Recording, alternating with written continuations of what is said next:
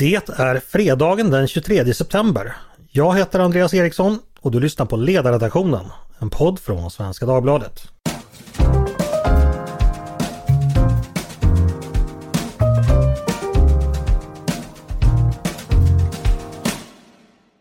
Varmt välkomna hörni! Fredag, Sverige, september 2022. Vilken underbar kombination! Inte minst för att den innebär att vi på Svenska Dagbladets ledarredaktion, vår vana trogen, ska ägna lite tid åt att ge oss i kast med veckans samlade förvirring och kaos. Vi ska försöka bända det skruvade rakt, slipa det dimmiga skarpt och vaska de små fragmenten av glimrande klarsyn ur samtidens dy. Kort sagt, vi ska klättra upp för lejdaren, ta plats på bryggan jämte er lyssnare för att lotsa oss gemensamt ut på det öppna havets fria horisont och friska luftlager. Björklöven har ärats gula i sina kanter och lönnens väldiga blad har fått sina första rödbruna patina från de allt kallare nätterna.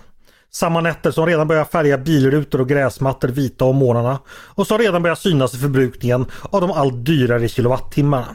Men nu ska vi glömma både elräkningar och frostnätter för en stund för att tillsammans försöka få ordning på den nyhetsvecka som ligger bakom oss. Med mig för att göra det idag har jag som vanligt tränarkollegor. Rättrådiga, skarpsynta och pålitliga. Jag har, hittat dem, med, jag har hittat dem vid ödesbrunnen som öppnar så djupt under Schibstedshusets rötter. Jag har bjudit upp dem i ljuset för att likt Yggdrasils norner råda över det som var, det som är och det som skall vara. Skalderna känner de som Urd, Verdandi och Skuld. Jag känner dem som Peter Wennblad, Maria Ludvigsson och Jesper Sandström. Varmt välkomna! Tack! Tack så Vilket mycket. enastående intro! Ja visst var ja. det fint. Varmt välkomna! Peter, börjar med dig. Välkommen! Hur mår du? Tack! Jag mår bra, tycker jag. Mm. Du är inte på Bokmässan? Eh, nej, det är alldeles... Kan du inte läsa? Ja, jag, jag, be, jag befinner mig ju på Sveriges framsida, östkusten. Längst ut, ja. längst ut i kustbandet, om man ska säga, så då är det alldeles för långt till Göteborg. Mia, hur har du det på din kant? Väldigt bra. Jag är på framsidan. Jag är i, verkligen framsidan. Jag är i Stockholm. Mm. Har du varit på Bokmässan i Göteborg någon gång? Ja, ett par gånger. Mm. Det har varit, eh, jag har varit där i några debatter och diskussioner. En gång var jag där och var på en restaurang och satt på bordet bredvid eh, Leif Pagrotsky och vi rök ihop. Mer vill jag inte säga. Jo, det måste du säga. Har man sagt A, har man sagt A Mia? Vad, vad gällde det? Vi diskuterade faktiskt det fria skolvalet redan då. Aha. Han hävdade att det absolut var... Dels så var det dåligt och om det inte var dåligt så var det Göran Persson som hade infört det. Jaha, okej. Okay. Och det var argument emot det menar han då? Eller? Ja, på något sätt. Men det var nog mest han, jag tror han var mest irriterad. Jag tror jag var ganska ofin. Allt kan hända på Bokmässan, det jag, jag. jag har faktiskt också varit, eh. varit en gång. Då satt jag på en parkbänk med Janne Josefsson i två timmar. Och, du mm. ser, vad pratar ni om då? Jag gjorde faktiskt en intervju med honom. Det var precis, det var Bokmässan som bara var eh, då några veckor efter valstugereportaget 2002. Mm, spännande, vilka minnen ni har. Eh, Jesper, vår producent, du är med också. Har du några bokmässominnen? Eh, det, det är jag och jag har faktiskt ett. Jag har också varit där en gång bara märkligt nog trots att jag bodde i Göteborg i flera år. Men jag har också ett Leif-minne faktiskt. Jag, 2018 så var jag nybliven systemkameraägare så jag hasade omkring där med teleobjektiv likt en fluktare. Och den första kändisen jag fick syn på var Leif Mannerström. Så jag, jag satt mig och fotade honom helt sonika och han såg ut att fundera vad jag var för en jäkla jäkla kuf. Okay. Otroligt att vi har haft två Leif-minnen från Bokmässan och ingen hittills är Leif GW Persson. Det borde ju... Nej, jag, tro, jag trodde Jesper skulle säga att han var tvungen att ta fram teleobjektivet för att fånga Leif Pagrotsky. Men... Nej, så var det faktiskt inte. Inga, inga minnen av Paggan. Jag kan berätta mitt bokmässominne då. Det var för några år sedan var jag inne i den här. Det finns ju ett litet sal längre bort. Som är då för de lite mer eh, alternativa förlagen. Och det var en man som hade skrivit en bok om Palmemordet som jag eh, gick och, och, läste och jag ifrågasatte lite av slutsatserna där. Och det slutade med att han skrikande anklagade mig inför hela bokmässegolvet för att vara en del i, jag citerar, partiets konspiration för att dölja sanningen om mordet. Vad roligt, alltså, vi missar något, det ja. verkar ju kul. Eh, det kan gå vilt till. Jag tänkte Jesper förklara din närvaro. Du har helt enkelt tröttnat på innehållet så nu går du in och tar över det också, inte bara producera. Nej, precis så, ja. så är det. Så är det. Eh, ja, bokmässa pågår som sagt. Eh, eh, de flesta på redaktionen är där men vi analfabeter, vi är kvar vid årorna så att vi ska försöka eh, göra en podd åt er idag. Och vi ska förstås börja i inrikespolitiken. Eh, I måndags inledde talmannen sitt arbete med att formera en regering. Och eh, Andreas Norlén som numera tydligen bjuder på egenodlade tomater. Han träffade alla partiledare och det slutade med att han gav Ulf Kristersson, eh, som det heter, uppdrag att sondera förutsättningar för att bilda en regering som tolereras av riksdagen. Slutcitat. Eh, ja, och det är där vi är nu. Eh, och naturligt nog så får vi inte veta så mycket av vad som sker internt mellan de fyra partier som är inblandade. Men eh, om vi ändå ska liksom spekulera lite. Peter, vad tror du händer just nu mellan Ulf Kristersson och hans samarbetspartners? Jag tror att det är ett intensivt förhandlande i, kring sakfrågor, poster i, i utskott. Eh, ja, det är liksom det är ett, ett förhandlingspussel som ska, ska läggas där det finns lite mer bitar än vad det får plats. Så det är ett ganska digert jobb låter det som. Ja, det är det eh, absolut. Och ett väldigt komplicerat eh, jobb. Life is made up of many gorgeous moments. Cherish them all, big and small, with Blue Nile. Whether it's for yourself or a loved one, Blue Nile's unrivaled selection of expertly crafted fine jewelry and statement pieces help make all your moments sparkle. Blue Nile's experts are on hand to guide you, and their diamond guarantee ensures you get the highest quality at the best price. Celebrate a life well lived in the most radiant way and save up to 30% at BlueNile.com. That's BlueNile.com. Vi har hört lite att då, det, det är en del saker då som sköts av, av tjänstemän på lägre nivå och vissa saker då hissas upp liksom till, till högre nivå och ja, ytterst till partiledarna mm. har vi förstått. Eh, Jesper, vad, vad, vad har du att säga om detta? Ja, nej men det är ju, vi, vi vet väl inte mer än någon annan höll jag på att säga. Det, det som jag har observerat och stört mig på mest under de här gångna veckorna sedan valet, det är väl det, det fortsatt extremt uppskruvade tonläget kring SD. För från vänsterhåll så kommer det ju mycket kritik som har liksom helt saknar sans och proportion. Det låter som att, ja, släpper man nu in SD i regeringsunderlaget då, då eh, är vi på väg mot en fullständig nazifiering av, av Sverige. Och jag, jag menar, det, det finns det ju ingen grund för att hävda, ja, det finns många goda skäl att som liberal kritisera SD, men, men det här att det helt tappa sansen så fort de kommer på tal, det tror jag är så jäkla kontraproduktivt för det politiska samtalet. Mm. Och om man tror att den nazistiska diktaturen ligger en vecka bort, då kanske man inte ägnar sig åt att skriva debattartiklar om saker, utan då packar man med sina väskor rimligtvis. Eller beväpnar sig. Hade man trott det på allvar, ja då hade man väl antingen stuckit från landet eller eh, liksom, om, om man var, var rimlig och, och, ansåg det nödvändigt för att försvara demokratin, gjort motstånd. Alltså rent våldsamt. Det hade i alla fall jag sökt göra om jag faktiskt trodde att nazister var på väg att ta makten i landet. Du hade tagit en myndighetsladdare och sprungit till skogs helt enkelt? Då. Ja, precis. Jag är dålig på att springa i och för sig, men ja. ja. Mia? Men jag kan känna en viss sympati ändå för de som är lite skeptiska eller de som är rädda kanske att ta i. Men jag själv är också väldigt obekväm med tanken på att de skulle närma sig regeringskansliet. Eh, och nu är det väl inte... Deras förhandlingsläge är väl si och så. Om de inte eh, samarbetar med Moderaterna så är det, det är inte så många andra som sträcker ut en hand. Det är inte så mycket annat som står till buds. Mm. Nej, och, och, det är lite det jag menar att ja, om de nu skulle föreslå något som var helt groteskt illiberalt och hotade vårt fria samhälle i grunden, ja men då är det bara för de andra partierna att dra ur proppen och säga att nej hörni, det blir ingen SD-stödd regering. Nej. Och sen så är det ju ganska typiskt för just de där som är livrädda nu, det är ofta de som egentligen borde gilla stora delar av Sverigedemokraternas politik, den som är egentligen LO-politik. Ja. Men är det så lätt enkelt Peter att det bara är om SD framhärdar i sina krav att man bara kan vända ryggen och säga då blir det ingenting? Ja, in, inte riktigt eh, sk skulle jag säga. Alltså det är klart att om man verkligen överträder röda linjer så kan ju det bli aktuellt. Men Sverigedemokraterna är naturligtvis tillräckligt skickliga för att inte köra vad säger, den sovjetiska förhandlingstekniken att kräva allt. Eh, utan man kräver lite mindre och så tar man nästa gång så mm. kräver man någonting litet på nytt. Alltså man tar det steg för steg. De äter oss bit för bit helt ja. enkelt. Men jag undrar lite grann hur, hur, hur, ni som har koll på dem, hur de är, alltså är det viktigare för dem att få finposter eh, och liksom få bekräftelse och erkännande än att få igenom vissa sakfrågor? Det är, det är en väldigt god fråga. Är det någon som har något inspel där? Jag kan, jag, jag kan inte säga att jag vet vad som är viktigare, men, jag, men båda delarna är naturligtvis viktiga.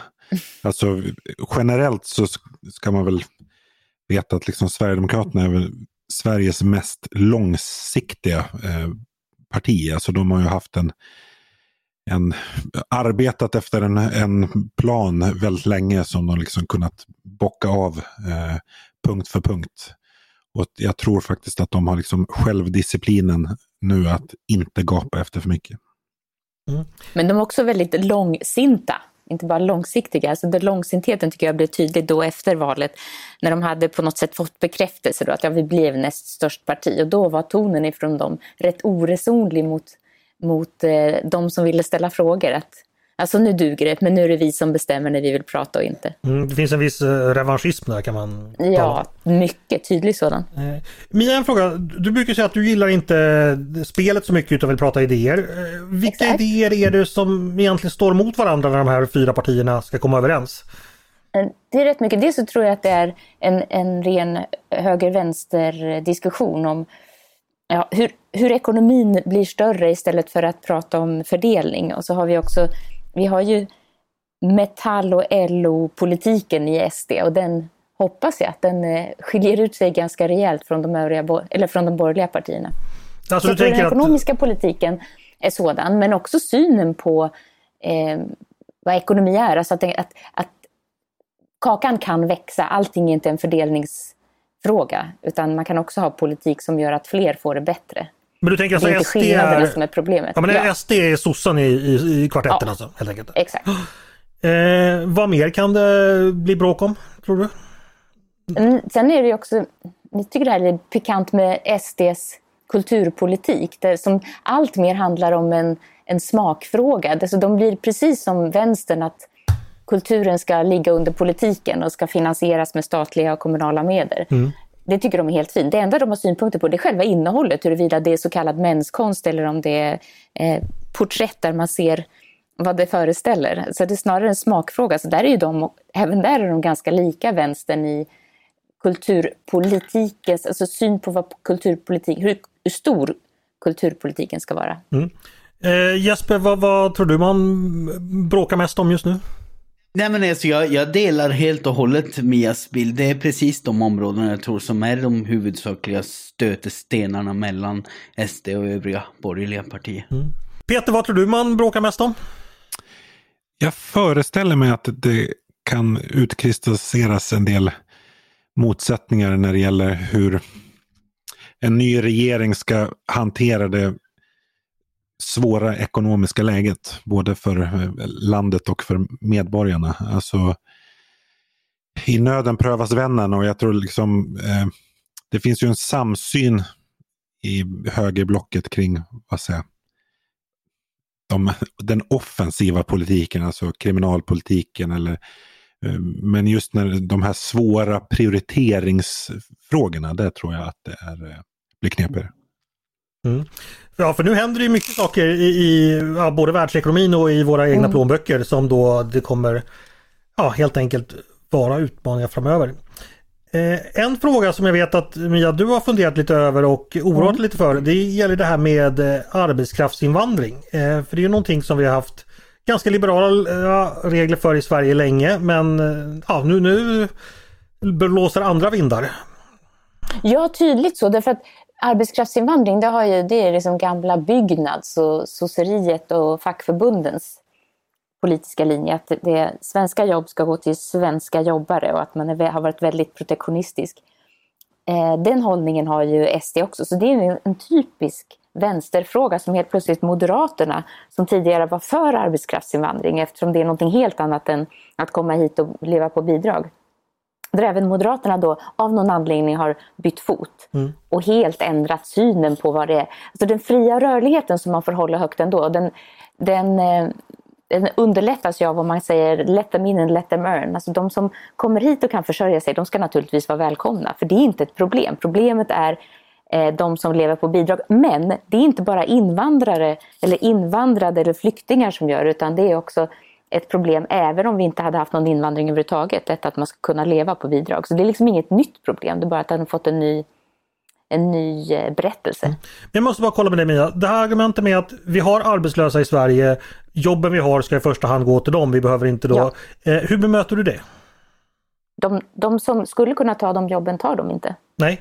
Sen finns det också jobb som det inte finns arbetskraft till i Sverige eh, som är lite mer avancerade, man måste ha en viss speciell kompetens och sånt. Ja. Eh, och det, det, har vi sett många exempel på att det är rätt krångligt för dem att få komma hit och det är tydligt, det är tydligt krångligt tydligt och krångligt regelverk hur de ska göra för att få vara kvar. Så det är liksom, allting görs för att det är ju väldigt svenskt, att det protektionistiska, att det svenska jobb till svenska jobbare och eh, kommer hit någon och konkurrerar med kompetens från utlandet så är vi väldigt skeptiska.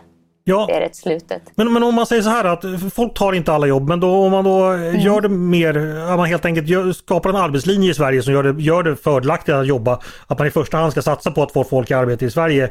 Du köper ändå inte den, det resonemanget eller? Äh, nej, du menar att man skulle ha, du får, du får jobba först och sen får du bidrag? Nej, ja, jag, tänk, jag, jag, tänk, jag tänker det att man säger varför ska vi ha massa mm. bärplockare som komma till Sverige? Det borde ju, vi har massa arbetslösa i Sverige som man skulle kunna säga till att nu får ni allt plocka bär annars får ni ingen ersättning. Ja, du förstår, det är väl ungefär det, det är väl så jag tänker lite.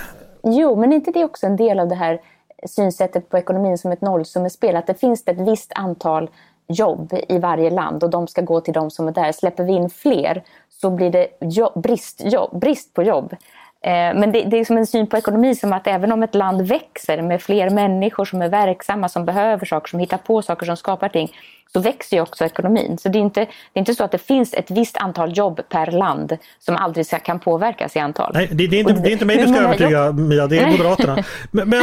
oh, I, I, will, I totally will. Och där kommer ju också, där ser man ju när Moderaterna har gått närmare mot eh, SD även i den här frågan, så är frågan vem ska i en tänkt då borgerlig regering, vem ska li driva linjen för öppenhet, alltså den oproblematiska öppenheten? De som vill komma hit för att arbeta, de som redan kanske har fått ett jobb här för att komma hit. Varför är det ett problem? Mm. Ja, det blir inte... men, men alltså, jag har väl drivit den här linjen, för att jag har ju också en, en syn som väldigt mycket liknar Mias på, på invandring och just det här att samhällen är inte statiska, det handlar inte om att bara för, alltid fördela den tårta vi har. Och mm. jag tror väl, eller det är kanske mer en förhoppning förhoppning än en tro att inom M så finns det ändå gott om eh, folk som fattar precis den här synen på ekonomin. Fattar att det inte är ett nollsummespel och de har primärt liksom vänt sig emot eh, arbetskraftsinvandring och, och, tillsammans med alla andra typer av invandring mm. för att det helt enkelt är inne just nu. Liksom, det är lite tuffhetsposerande på mm. invandringsområdet för att visa att nu, nu jäklar tar vi tag i det här. Men, men när, när valhetsen eh, tonas ner över tid så kan det förhoppningsvis komma fler eh, perspektiv i den frågan och där kan man kanske också resonera med SD. För att jag tycker att när du intervjuade Oskar Sjöstedt eh, till exempel, det är ju uppenbart att han fattar liksom marknadsekonomins förtjänster. Han är ju ingen råbarkad sosse i det avseendet. Nej, Nej inte det ekonomiska. Men de kanske är nationalister som ändå prioriterar så att säga det, det svenska man kan väl på något vis prioritera det svenska utan att förbjuda arbetskraftsinvandring. För fattar man hur marknadsekonomi eh, funkar, då fattar man ju att det inte är så att det kommer hit folk och inom tar citationstecken jobb. tar svenskars jobb. Peter, tror du också arbetskraftsinvandring är någonting som är uppe på bordet när man förhandlar nu och att man kommer skärpa reg reg regelverk där? Ja, nu önskar jag att jag visste exakt vad som har hänt de senaste åren i arbetskraftsinvandringsfrågan. Men ja, jag tror att det eh, är en fråga som är uppe till diskussion och där det finns förutsättningar att komma överens också. Kanske inte på ett sätt som, som vi vill se, men eh, partierna är inte så väldigt långt ifrån varandra. Ja, det har ju börjat återregleras igen kan jag säga. Det var ju nämligen så att det var ju faktiskt de gamla allianspartierna och Miljöpartiet som 2005 bildade en, en riksdagsmajoritet som gjorde det då lättare och då försvann den här gamla arbetsmarknadsprövningen som Sverige har haft ända sedan 70-talet när vi egentligen ströp all arbetskraftsinvandring till Sverige. Och sen blev det väldigt liberalt eh, under några år men så har man då gradvis då eh, börjat inskränka. Och det har handlat bland annat om att man anser att människor utnyttjas, att man eh, så att säga att, att det är lite fusk kring det här liksom. Att man, man hamnar, man får tillstånd till jobb som inte egentligen finns och så hamnar man i i händerna på någon sorts haj eller något sånt där. Alltså, den diskussionen har ju också funnits. Vad tänker du om den Mia, det här att systemet skulle kunna missbrukas så att människor kommer i kläm? Ja men det gör det ju. Och det, och det just, om man överreglerar någonting och gör det väldigt svårt att komma hit och ta lättare jobb eller mindre, lägre avlönade jobb eh, så skapar ju det en svart marknad. Så det är ju inget... It ain't rocket science. Alltså om, man, om man ställer krav på eh, att om vi erbjuder jobb då som det heter. Du ska komma i jobb.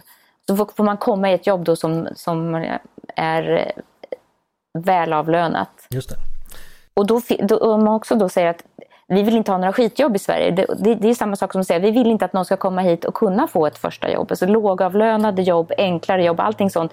Allting från den mest konservativa till vänstern är ju emot det därför att det är inte bra nog. Och man, också, man hamnar, hamnar där därför att man har väldigt svårt att se den här dynamiska effekten, den här rörligheten som i sig är väldigt mänskligt. Att man börjar någonstans och så får man det bättre och bättre och jobbar sig framåt. Mm. Peter, kommer du ihåg att du skrev ett reportage om arbetskraftsinvandrare i tidningen Neo på den tiden den fanns? Mm det gör jag faktiskt. Eh, och det var, kommer du ihåg det omslaget? Ja, det var något, ett, eh, ett pass kommer jag ihåg. Ja, det var ett pass. Minns du vems pass det var? Nej, det gör jag faktiskt det var, inte. Det var Johan Norbergs pass vi hade plåtat av och använt. syntes det eller? Nej, det syntes inte. Det var ju bara men, framsidan. Ja, men, jag, liksom satt, jag satt faktiskt precis och tänkte på det eh, när jag gjorde det reportaget. För då, jag vet att då fick jag liksom ändå en lite så här aha-upplevelse. Eh, när jag liksom förstod, för då jag hade ju kontakt med en del personer på liksom Stockholms gråa arbetsmarknad. Mm. Eh, när, när jag liksom förstod att så här, hur regelverket än ser ut kring arbetskraftsinvandring så finns det liksom en del av ekonomin som egentligen inte är intresserad av, alltså där aktörerna inte är intresserade av att inordna sig i den reglerade eh, ekonomin. Mm. Utan så här, om du öppnar för arbetskraftsinvandring så kommer de inte säga ja vad bra nu bildar vi liksom seriösa företag och, och tar hit arbetskraft. Utan då ser de ju det som en möjlighet att vad säger, tvätta svart arbetskraft egentligen. Mm, just det. Jag vill också med ett lite lustigt exempel påminna om hur rubbad den här arbetsmarknadsprövningen faktiskt var. För att punkaren Johnny Thunders, en av mina favoriter, han försökte komma till Sverige en gång och då stod det att läsa så här i tidningen. Rockartisten Johnny Thunders får inte AMS-tillstånd att spela i Sverige trots att flera spelningar sedan länge är förberedda. Bakom beslutet ligger tanken att eftersom Länsarbetsförmedlingens kulturarbetarsektion vet att många inom citationstecken jämförbara svenska artister saknar jobb så ska publiken se dem istället. Och det, det här låter ju helt rubbat. Jo men det är precis alltså så, så de tänker. Så tänker de ju om andra jobb också. Det där jo, är liksom men, men kommer du ihåg vad som hände sen Jesper, när Johnny Thunders fick spela? Han gjorde ju en, ska skandal, han gjorde ju en skandalspelning i Sveriges ja. Television. Se där, på, så går det. Påtänd och lullade omkring. det är så det blir. Men så hade inte en svensk musiker betett sig. Nej. Alltså. Nej du. Ja, fantastisk historia Jesper. Ja, vi får se hur detta går med arbetskraftsinvandringen och vi får se hur det går med, med regeringsbildningen. Eh, vi ska gå vidare. Jag tänkte bara eh, stämma av en kort liten grej med er. Eftervalsdebatten har ju börjat rulla igång i en del partier nu. Eh, eftertankens kranka blekhet eh, blir än blekare och nu såg jag att Kristdemokraterna så har man börjat gräla lite internt för där gick det ju alltså här, man trodde väl kanske det skulle gå lite bättre. Och nu såg jag att Lars Adaktusson hade varit ute och kritiserat partiledningen för att man under valkampanjen hade haft, eh, som han uttrycker en för hård ton. Eh, vad tycker ni om det? Alltså, och det kan man, väl, man kan väl hålla med. Kristdemokraterna idag låter väl kanske inte som de gjorde för 20 år sedan men det gör ju å andra sidan inget parti. Eh, eller vad skulle du säga Jesper? Har, har man haft för hård ton därifrån eller felaktig ton? Ja, men eh, det, ja, det, är svårt för mig att bedöma för jag har varit, jag har varit så less på alltihop under hela valrörelsen och är kanske lite färgad av den här tanken att alla har hållit på och betett sig. Men, men ja, jag, jag tycker att det finns ett, ett tuffhetsposerande som nog inte har tilltalat de mer så att säga myskristna delarna av Kristdemokraterna. För jag vet när jag, när jag var litet barn då tyckte jag alltid bäst om Alf Svensson. Min farfar har någon anteckning från när jag var sex år gammal. Då hade jag tydligen identifierat mig som kristdemokrat. Och det var just för att jag tyckte att Alf Svensson gav ett så, så, så mysigt mm. och inbjudande intryck. Och, och sådana människor har väl har väl Ebba Busch möjligen alienerat. vad, vad, vad tror du Mia? Den nya stilen går inte hem på kyrkkaffet i Nässjö, är det så eller? Ja, det, nej, alltså det är väldigt sällan som raka besked och liksom en, en tydlig linje går hem på kyrkkaffet. Det ska vara väldigt, ja det beror på vem som frågar och sådär. Så det, men jag, jag håller med, även om jag inte tillhör dem som dricker kyrkkaffe så går jag gärna i kyrkan. Men jag tycker att det har ytterst lite med politik att göra. Eller att politik ska ha ytterst lite med religion att göra. Men det finns inom Kristdemokraterna en syn på att de, i det partiet är man lite snällare just därför att man är kristen. Och den har jag lite svårt för. Och det, men tycker man det, då är det klart, då blir man nog ganska förfärad över att ha en partiledare som är rätt tuff. Hon är jätterolig att lyssna på i debatter. Sen håller jag inte med henne. Jag, jag skulle inte rösta på den profilen, men jag tycker det är kul med någon som är helt... Som, som, som inte accepterar reglerna utan bryter dem fast på ett ganska klipskt sätt. Mm. Peter slutligen då, håller du med Lars Adaktusson om att uh, Kristdemokraterna tuffar till sig för mycket? Eh, ja, jag tror faktiskt att det gör det. Alltså, Kristdemokraterna har ju lite samma dilemma som uh, Annie Lööf hade när hon tillträdde som partiledare för Centerpartiet. Alltså att man har en kärnväljargrupp som successivt dör ut. Eh, så att liksom någon, någonting behöver ju hända för alltså man måste liksom i takt med att de, de trillar av pinn så måste man fylla på med, med unga väljare och det tror jag ligger, ligger en mycket sånt bakom det här eh, nya tonläget i, i Kristdemokraterna. Men risken är ju att det går från, som för Centerpartiet, det vill säga att man skrämmer bort sina gamla kärnväljare men får inte nya i tillräcklig omfattning. When you're ready to pop the question, the last thing you want to do is second guess the ring. At BlueNile.com you can design a one-of-a-kind ring with the ease and convenience of shopping online. Choose your diamond and setting. When you find the one, you'll get it delivered right to your door. Go to Bluenile.com and use promo code LISTEN to get $50 off your purchase of $500 or more. That's code LISTEN at Bluenile.com for $50 off your purchase. Bluenile.com code LISTEN. Det här med hjärtlandet hörni, eh, för det var både Paulina och Mattias ganska kritiska mot. Vi, vi diskuterade ju igenom alla partiers eh, valmanifest. Och då var ju liksom hjärtlandet en av Kristdemokraternas fyra punkter i valmanifestet. Liksom att, man, att det är då påstått eh, del av Sverige som då anses bortglömt. Tror ni det flög eller flög det inte och vad, vad, vad tror ni om det? Nej, jag tror inte äh, att det flög. Alltså, jag tillhörde ju de som tyckte att äh, när Göran Hägglund äh, pratade om verklighetens folk, att det slog an en sträng. Och det som, det som var så bra med verklighetens folk var ju att det var så här, vem som helst kan välja om de vill identifiera sig som en eh, verklighetsmänniska eh, eller inte. Men här gjorde ju Kristdemokraterna, även om de liksom inte pekade ut vilka platser det handlade Alltså det blev ju en geografisk fr fråga istället. Alltså ingen som bor liksom i storstäder med omnejd kan ju rimligen identifiera sig som boende i Sveriges hjärtland. Liksom. Eh, och det tror jag det, det smalnade av lite eh, för mycket. Vad tror ni andra? Jo, men jag kommer också, jag gillade också verklighetens folk när man pratade om det. För det tycker jag, det talade till en mycket, mycket bredare grupp. Liksom fler som kände igen sig i det här, att det finns en överhet, eh, en kulturelit eller en sorts överhet som avgör vad som är fint att tycka och inte och hur man ska uttrycka sig och hur man ska få, vad man ska, liksom, vilken profil man ska ha, vad man ska stå för som blev väldigt snobbig. Men det här hjärtlandet tycker jag är mer att det partiet eller Ebba Busch, att hon uttalade sig om en grupp, de som är sådana, och liksom försökte tala för deras sak. Och det blev snarare en von oben eh, gest. Och lite identitetspolitiskt också på något sätt. Ja, betydligt så. Hon pratade i sitt tal i Almedalen om Villa, Volvo och vad är det tredje man har? Vove.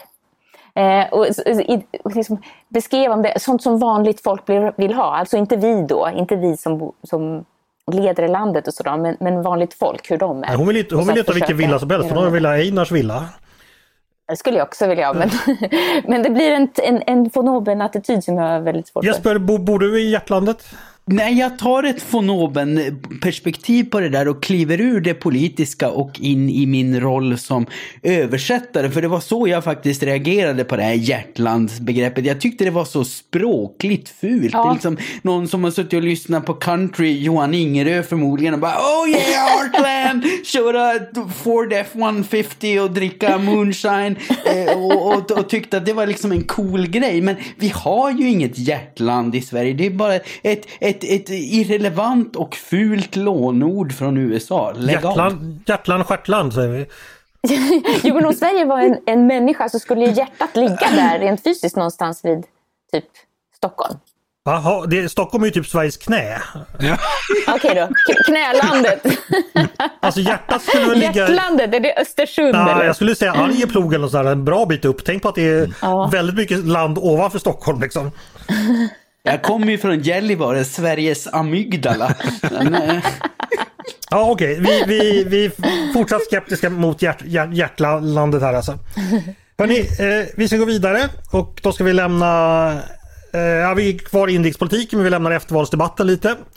Eh, Peter, du skrev en väldigt uppmärksammad text i veckan som hade rubben, eh, eller budskapet var i alla fall att vi skulle sätta fart eller att vi ska släppa klimatmålen skrev du, en uppmärk ja, skrev du helt enkelt. Eh, mm. och folk tolkade det som att Vissa trodde att du hatade klimatet och andra att du inte brydde dig riktigt. Alltså, vad, vad var din poäng där? Min poäng var att den, mandat, den här mandatperioden är helt avgörande om Sverige ska ha en, ens en teoretisk chans att klara de klimatmål som vi har satt upp. Vi har ju till exempel ett rätt stort delmål redan 2030 eh, där utsläppen från transportsektorn ska ha minskat med 70 procent och det ställer ju liksom krav på ja, elektrifiering och massa annat. Eh, men liksom, så politiken har, de här målen har ju funnits ett tag, tag och det pratas väldigt mycket om det och det är mycket vackra ord men det händer ju inte så mycket. Så min poäng var så att nu får liksom den här tillträdande regeringen bestämma sig. Att antingen får man presentera en politik som är så radikal att det går att klara de här målen. Eller så får man släppa dem. Liksom. Vi kan inte ha en situation där vi liksom, politikerna, eh, eller väljarna ska liksom låtsas tro på en, en utopi som politikerna låtsas är realistisk. Det, det har hänt förut och det vet vi hur det Just ser ut. Och för, för 2000 eller 2030, det är ju inte liksom ett uh, diffust framtidsårtal längre. Det är ju alltså den här mandatperioden kommer ta oss halvvägs dit helt enkelt. Ja, precis. Alltså det, både på liksom i 2030-perspektivet och 2045-perspektivet är ju då Sveriges enligt sin vår klimatlagstiftning ska vara eh, klimatneutralt. Mm. Så det är liksom det är nu beslut ska fattas. Alltså så här, ska vi kraftigt bygga ut elproduktionen eller till exempel kärnkraften, det måste vara på rull mm. liksom, inom mm. eh, in, in, i den här mandatperioden. Vad väljer du då Peter? Eh, släppa målen eller göra om politiken radikalt? Ja, jag, jag väljer nog att göra om politiken radikalt. Alltså, här, jag, jag är ju från början skeptisk till den här typen av av eh, där man liksom för, först sätter ett mål och sen tar reda på om det är, möjligt att nå. Eh, alltså en, ett kriterium för en smart, alltså målsättningar är viktiga, men ett kriterium för liksom en smart målsättning är att det ska vara realistiskt.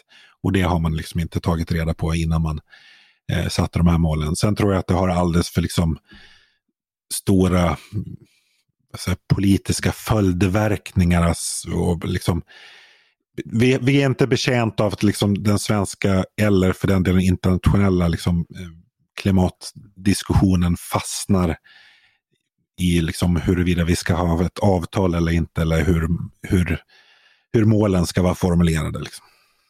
Men du, du går liksom mot det här eh, grandiosa, visionära. Typ när Kennedy sa 1961 att vi ska stå på månen innan det här decenniet är slut. Då hade du sagt buhu, tummen ner. eh, det finns väl risk för, kanske för att jag hade gjort det. och, och, i juni 1969 då hade du stått med näsan lång, lång näsa där alltså? Ja, men det är det som är så tacksamt med att, att ha den här uppfattningen att ingen är gladare än jag om jag har fel. Fast det, det, det var inte så att Kennedy sa att vi ska få kineserna att ställa en person på... Nej, nej, han tänkte ju... En, uh... han kunde liksom, det var tydligare mål kan man säga. Har ni hört historien om Good, Good Luck Mr Gorski förresten? Nej. Nej. nej.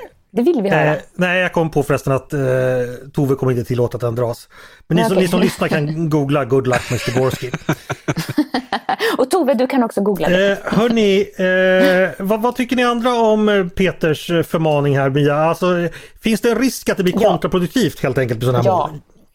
Ja, eller ännu värre att Jo, kontraproduktivt i den meningen att man tror att det är själva målet som är politiken och som är det viktiga. Och nu är vi överens och så man, fäller man en tår över att man har kommit överens om någonting som ska vara en målsättning. Men man har ju inte gjort någonting, det har inte ändrat något. Och så åker man hem och pratar om det och ger intervjuer. Men det, är liksom, och det, är heller, det, är också det, här, det är politiker som träffas eller ledare som träffas, men det är inte där det händer. Det är ju ute i industrin, det är ute i forskningen. Det är, om vi inte hade haft forskningsförbud på kärnkraft så kanske vi hade haft en bättre kärnkraft.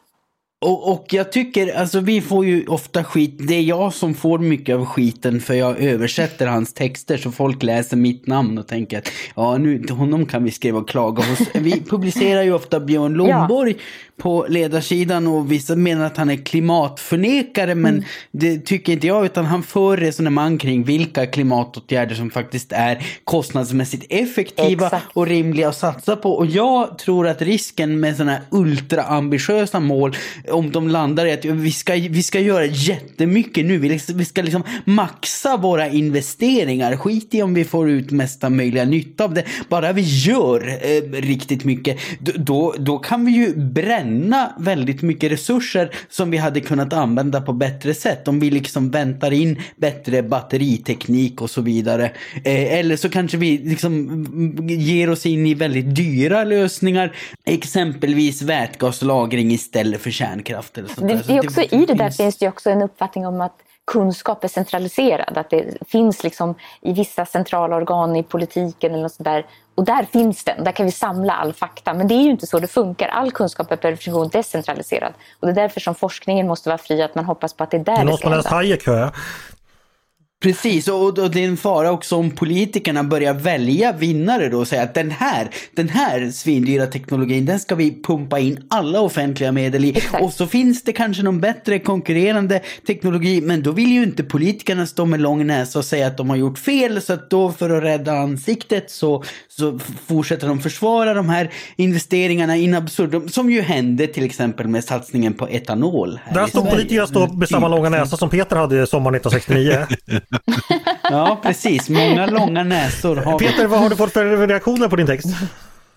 Eh, ja, föga förvånande så var det ju en, en hel del som bara läste, vad säger jag, andra halvan av rubriken Släpp klimatmålen, inte Eh, och det var jag i och för sig inte förvånad över. Men så det har väl varit lite... Det kanske var lite meningen också Peter, för jag vet ju hur du sätter dina rubbar.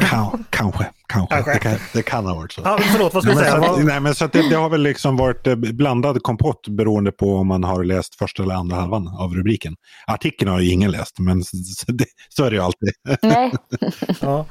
Eh, nej men alltså Peter, realistiskt sett om vi tittar då de här målen för 2030 vad är det för förändringar vi talar om egentligen? Eh, det måste påbörjas just nu men Ja, kan du bara ge exempel på vilka utmaningar eller problem eller svårigheter vi står ja, inför? He hela Sveriges klimatomställning bygger på elektrifiering. Alltså till skillnad från resten av världen så eh, som är liksom beroende av fossil energi som värmer upp sina hus med, med fossil energi och som till, producerar el med, eh, med fossil energi det gör ju inte vi. Alltså vi genomförde ju mycket av vår klimatom... I praktiken genomförde vi en stor del av vår klimatomställning redan på 1970-talet genom utbyggnaden av kärnkraften och innan dess med, eh, med vattenkraften. Eh, så att liksom energisektorn, den är vi ju klara med. Utan nu ska det liksom bara kraftproduktionen öka mm. för att vi ska kunna elektrifiera övriga samhällssektorer. Och det är oerhört komplicerat, kostsamt, tidsödande.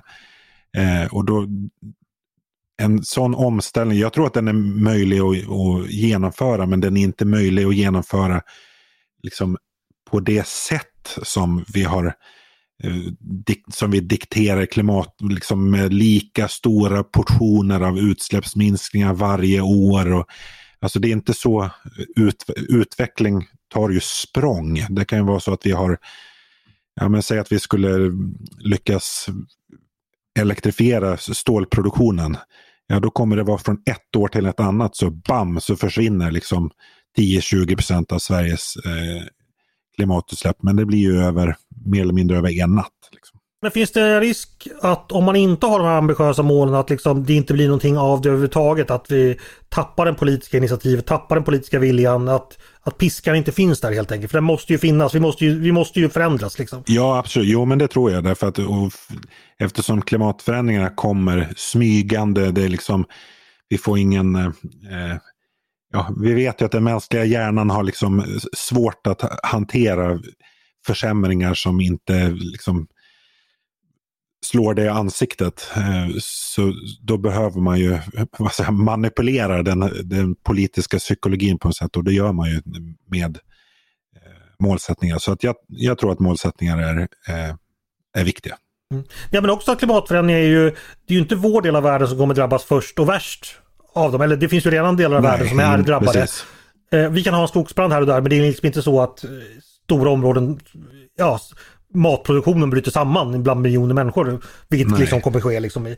Eh, så då, då gäller det väl helt enkelt att vi får manipulera oss på något sätt, liksom att förstå allvaret.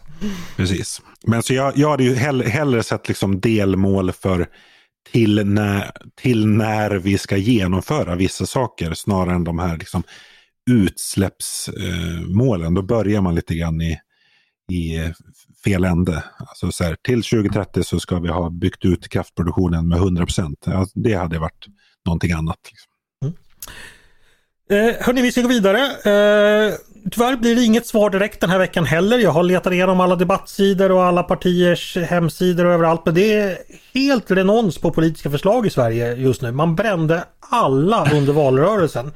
Ingen, ingen människa har, och det ska jag säga, ni där ute sitter ute och vill påverka i landet, skicka in era debattartiklar veckan efter valet. Det finns liksom ingen, eh, ingenting. Det, det, är så konstiga grejer som står på debattsidorna nu så att, att det inte är skarpa förslag. Liksom. Man, man, kan skicka in sina dagboksanteckningar och det kommer publiceras.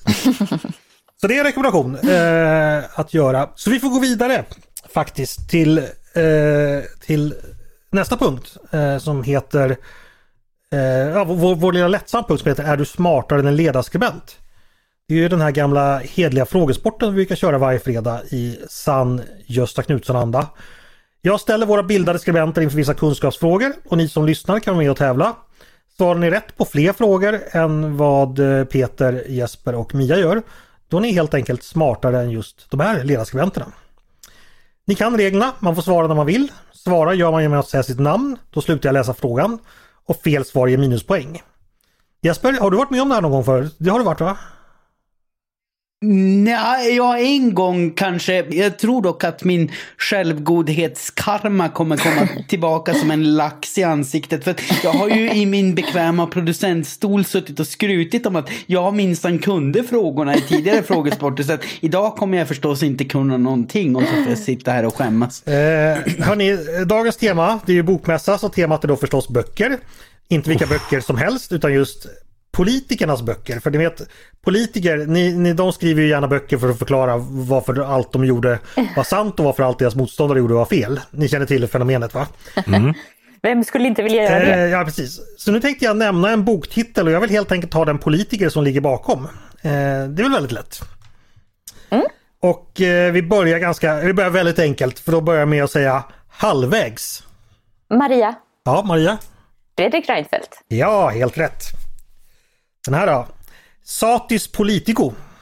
Jesper. Jesper. Eh, Jimmy Åkesson. Helt rätt. Men, men, men du sa titeln fel väl? Jaha. Sa, satis Polito. Polito, okej okay, då har jag skrivit fel i manus. Satis Polito. Ja, det, Jäkla tur att inte Paulina är här. Då hade jag fått höra detta. Eh, ja. Hon kommer som lyssnarkommentar. Eh, Peter, är du vaken? Ja, jag är vaken. eh, då var över ett poäng. Nu ökar vi svårighetsgraden lite. Två cigg och en kopp kaffe. Peter. Japp. Ann Wibble. Snyggt! Ja, just det. Åh, vilken, vilken underbar titel! Jaha, ja. eller hur? Den här då? Alla dessa dagar. Peter. Oh, Maria. Peter. Maria. Peter var Kjell-Olof Fält. Snyggt. Ja, det visste jag också faktiskt, jag vill jag understryka. Det är en av mina favoritböcker. Men jag är sävlig och norrländsk och på den bogen ja, diskriminerad. Ja. Men, men det, det, du, du kommer få din chans Jesper. Den här då? Alla rosor ska inte tuktas. Och det är någon sosse. Peter. Peter? Jag tror det är Mona Sahlin. Aj, aj, där gick en poäng. Nej. Någon annan som vill chansa? Ja, det är en sosse. Det är nämligen Anna-Greta Leijon. Så, ja, just det. Just det. Den, var, den var ju ganska självbiografisk, va? inte bara politisk. Eh, ja, precis. Den berättar ju om hennes, hennes uppväxt, hennes uppväxt och de hemska mm. saker som skedde då. Ja. Den här då, den tycker jag är ganska svår. Stolt men inte nöjd. En kärleksförklaring till politiken. Maria. Ja, men Maria? Jag tror att det var, visst ja, man, det ryker poäng om man gissar. Ja. Jag tror att det var han som åkte till eh, Island. Eh, Juholt? Mm. Nej, det var det inte. Då åkte din poäng där. Mm, mm. Någon annan som vågar chansa? Stolt men inte nöjd, en kärleksförklaring till politiken. Ja, det måste vara skrivet efter 2006 eftersom det var ju liksom sossarnas ja, devis 2006. Ja, Ja, och det, och det får mig att vilja gissa, men jag, jag vågar ju inte för att Nej. jag vill inte tappa min, okay. svaret mitt är, Jimmy moment här. Eh, svaret är eh, Per Nuder. Jaha, Nej, har han skrivit bok? Ja. Den här är också en bra titel. Eh, obegriplig dock, men Resan mot Mars, anteckningar och minnen. Oh, Miljöpartist eller? Den, den, låter härligt trippy får man säga. Men det, är ännu roligare när ni hör vem som har skrivit den. För det är nämligen inte, det är en person som inte är det minsta trippy utan nämligen Tage G Pettersson.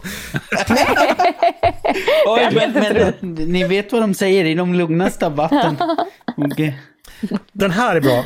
Främling i folkhemmet. Ett högerspöke ser tillbaka. Eh, Peter. Peter, låt höra. Visst är det eh, Sture Eskilsson va? Aj, aj, där rökte in på Nej! Jag tänker på Tobisson. Ja, Mia, du har helt rätt. Ja, då fick jag tillbaka min poäng. Du fick tillbaka din poäng, ja. Tur. Det är spännande här. Mm. Den här är ganska enkel. Gör inga dumheter medan jag är död. Åh, oh, ja, Maria. Peter. Ja, ja, Maria jag först. var först. Jag var först. Ja. Det är the one and only Almark. Helt rätt, helt rätt. Två poäng för Mia, en poäng för Jesper, noll poäng för Peter. Vi har några kvar. Den här är svår. Eh, lärarinna i politikens hårda skola. det, det, det, det, låter så, som en Lärarinna! Nu, gammal porrfilm. det är ditt huvud, jag tänkte genast på något annat. Lärarinna. I politikens... Det måste ju vara en kar som har skrivit det. Nej, jag tror inte någon... Det är faktiskt Margareta Winberg som ligger bakom detta. Mm. Eh... Ja, hon hade ju en del synpunkter på skolpolitiken och vad kunskap är och sånt. Ja. Den här då? Vägen till politisk hemlöshet. ja, det, det, det, känns ju som att jag borde kunna. Det är den vägen jag har vandrat hela mitt liv. Men, men eh, nej.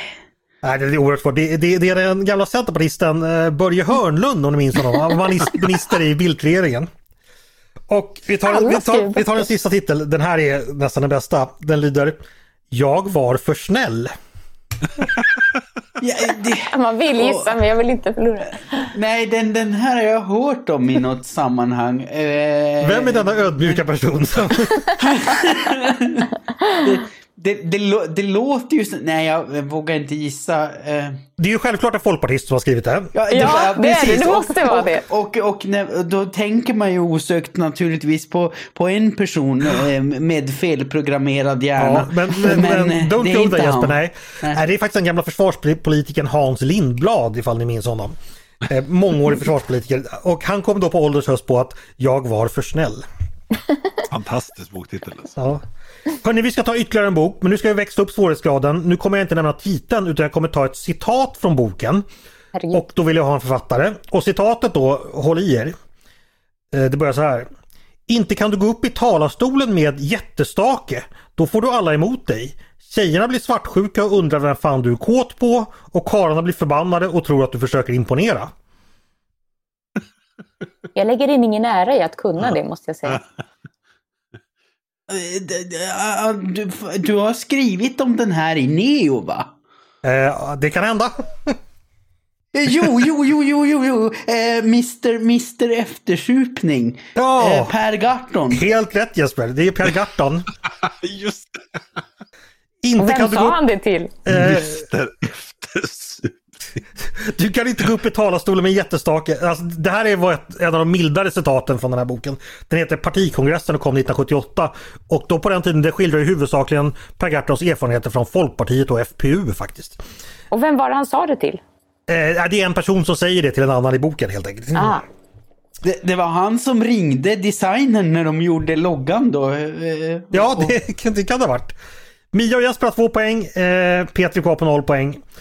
Eh, hörni, eh, det här var ju nästan så för, för, för, för ja, vi måste höja nivån ett steg innan vi slutar. Och då är frågan så här. Eh, vi är kvar med böcker. Boktryckarkonsten, den uppfanns ju för europeisk del på 1400-talet. När det gäller då eh, typsnitt så har vi vid sidan av den idag vanliga latinska stilen så har det länge funnits en annan stil som dominerade i Sverige fram till mitten av 1800-talet och betydligt längre än så i Tyskland. Då fanns det kvar in på 50-talet. Vad kallades denna stil som både är ett typsnitt och ett sätt att skriva för hand och som uppfanns i just Tyskland i början på 1700-talet? Ja, Peter? Fraktur va? Helt rätt! Fraktur eller gotisk stil. Det innebär att du är med i matchen inför sista frågan faktiskt Peter. Ah. Du har ett, ett poäng, Mia två, Jesper två. Och då är det så. Vilket år gick den första bokmässan av stapeln närmast vinner? Mm. 95 säger jag. 95 säger Peter. Vad säger ni andra? Jag har ingen aning men jag gissar på mitt födelseår, 89. 89 och Mia? Då säger jag 91. Ni tror alla att det är ganska sentida? Ja. Ja, ni har alla rätt och Jesper var närmast. 1985 eh, var första gången. Så Jesper, du är veckans ja. segrare.